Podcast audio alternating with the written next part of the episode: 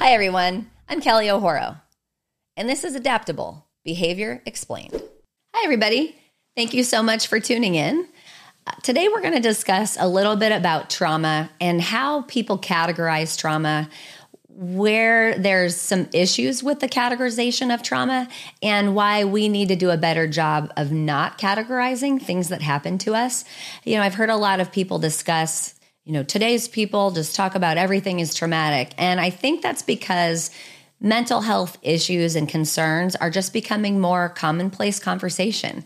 And quite frankly, people very much minimize their emotional experiences that were overwhelming to them in their life. And really simply put, trauma is anything that we weren't prepared to handle that was overwhelming for our brain to digest. And that is a completely subjective experience depending on the person, their history, their epigenetics, what they've been through before, and how our brain can digest and resolve that material.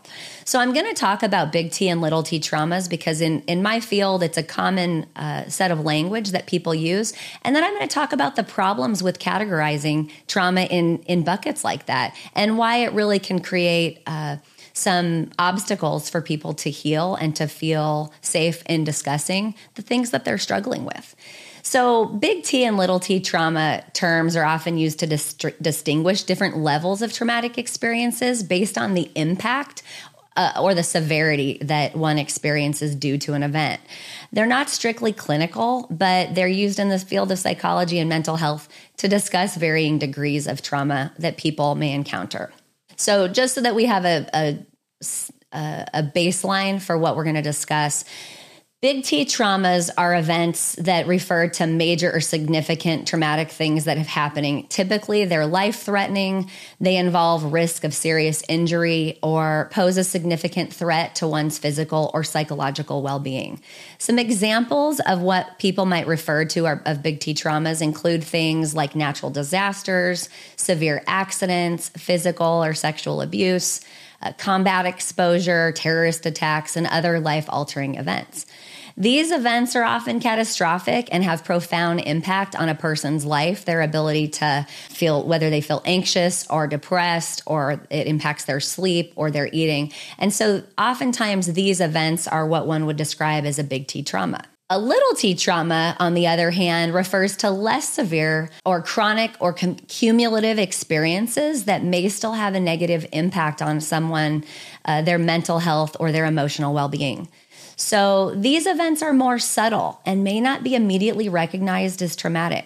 Some examples of things that people might refer to as a little t trauma encompass kind of a wide range of experiences like bullying, moving, emotional neglect, verbal abuse, uh, loss of a pet, uh, divorce, or witnessing chronic conflict within a family system. While all these experiences may be considered less severe than some of the previous events that I discussed in the big T, you know, trauma category, the cumulative effect can be so severe over time and oftentimes, if chronic and ongoing, results in significant emotional distress and symptoms for a person. So labeling these big T and little t traumas can present challenges for several reasons. The first of which is subjectivity of trauma in general. Trauma itself is a highly subjective experience. What might be considered a big T trauma for one person might be experienced totally differently by another. And this labeling can really oversimplify the complexity of an individual uh, nervous system and the reactions to distressing events. So an example might be, and I hear this oftentimes from my first responders, they'll say things like, you know, we went on this call and I don't know why Uh, you know, Johnny isn't upset. You know, this drowning was horrific. And I don't know why he seems to be okay and why I'm struggling so much. And so I say to people, Johnny is like you, you know, Johnny is like, uh, you comparing yourself to Johnny is like an apple and an orange. We are totally different fruit with totally different histories, totally, totally different resilience, environments. So when I start poking around at what's different about you and Johnny, well, it turns out, hey, you also have a two-year-old and Johnny doesn't have any children and the drowning happened to be a two-year-old. So we start going, hey, of course, Johnny's not upset. It's not hitting, not as upset, I should say. It's not hitting Johnny in the same way as it's hitting you, because you can so much more personally relate to what that might be like to have lost a two-year-old, because you have one.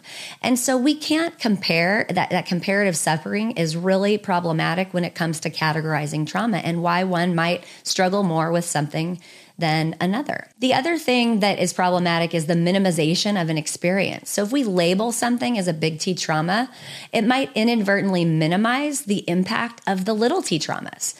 So, well, I, you know, I should be better because I haven't experienced a, an attack, or I didn't experience my, my dad beating my mom. So I don't know why I'm so upset when the only thing that happened to me was my parents got divorced. You know, I shouldn't be so upset. So when we minimize the experiences because we're trying to categorize and put things in specific buckets, we really minimize the experience of our well-being, and it can oftentimes limit our ability to address things. Stigmatization is another issue that we have to address when it comes to why we don't want to uh, label types of traumas, because that inadvertently contributes to a hierarchy of suffering. And this hierarchy Uh, is potentially stigmatizing to those who've experienced something what might have been considered as less severe to, to you, but more severe to them. They might keep their mouth shut. They might be reluctant to share what they went through because they don't want to be seen as weak or vulnerable, or uh, not be able to get validation for their experience. And so we want to not categorize for, for that reason as well.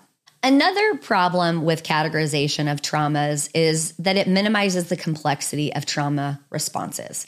So what do I mean when I say this? Basically, they're complex. They're multifaceted. An event labeled as a little T might still lead to severe distress and long-term consequences, while a big T trauma might be resolved relatively easier depending on someone's history. If I was in a car accident and it was pretty bad, but I've had an overly safe life for the for the most part, I might move through that big car accident more easily than someone who just had a, an overly critical parent their whole life and could never do anything without criticism.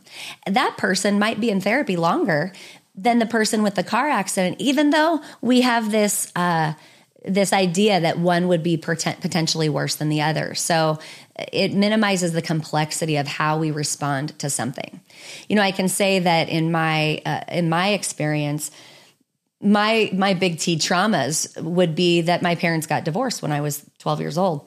And the way that I experienced that experience was rather traumatic because of how things unfolded after the divorce. It wasn't just the divorce in general, but it was, you know, having to move and losing access to my dad as much. And, you know, my mom going through such a hard time that she wasn't really able to be present.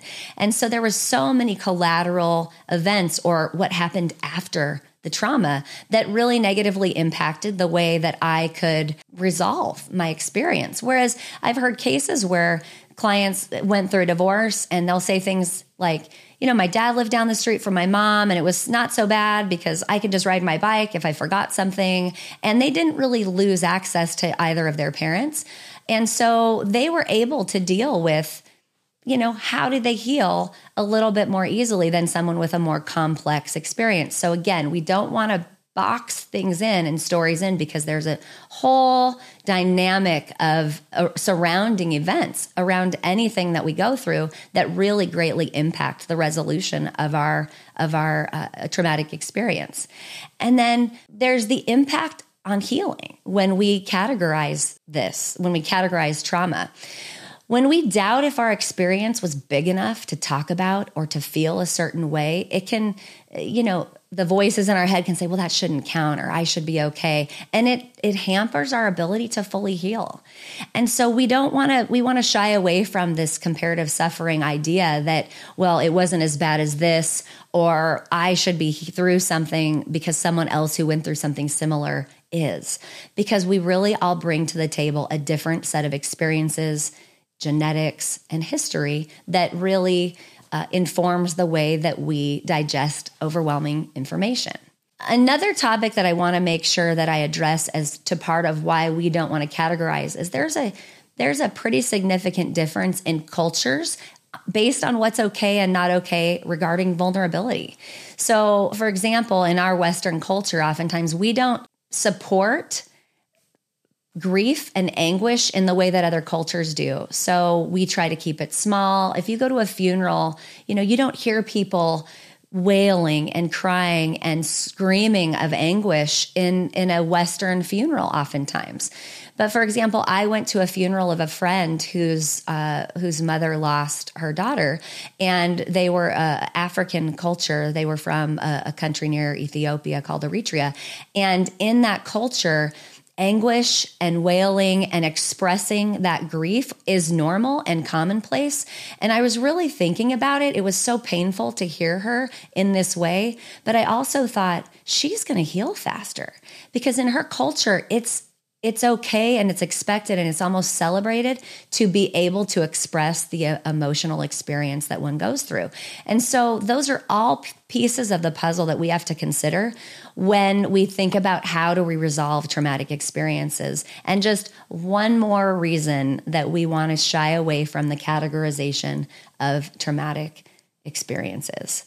So I hope that you found that information helpful. Again, we want to shy away from comparing what we went through that could be considered traumatic for one and not the other. We want to shy away from trying to compartmentalize uh, traumatic experience into one or uh, two kinds of traumas, and really get curious with people about their whole experience and why they might be experiencing the lack of resolution from a traumatic, a traumatic event. So I hope that you found this helpful. I hope that it gives you pause when you're trying to relate with others about how they're dealing with events and emotional experiences. And I hope that this helps you to have more compassion and understanding for both yourself and for others when we're sharing vulnerable experiences that we might be struggling with that contribute to how we are dealing in relationships and showing up in the world related to symptoms of overall wellness and mental health. So thank you so much for listening. I really appreciate your attention today, and I hope that you feel uh, more enlightened about how to approach these kinds of topics with people. And please remember to lead with love, because it'll never steer you wrong.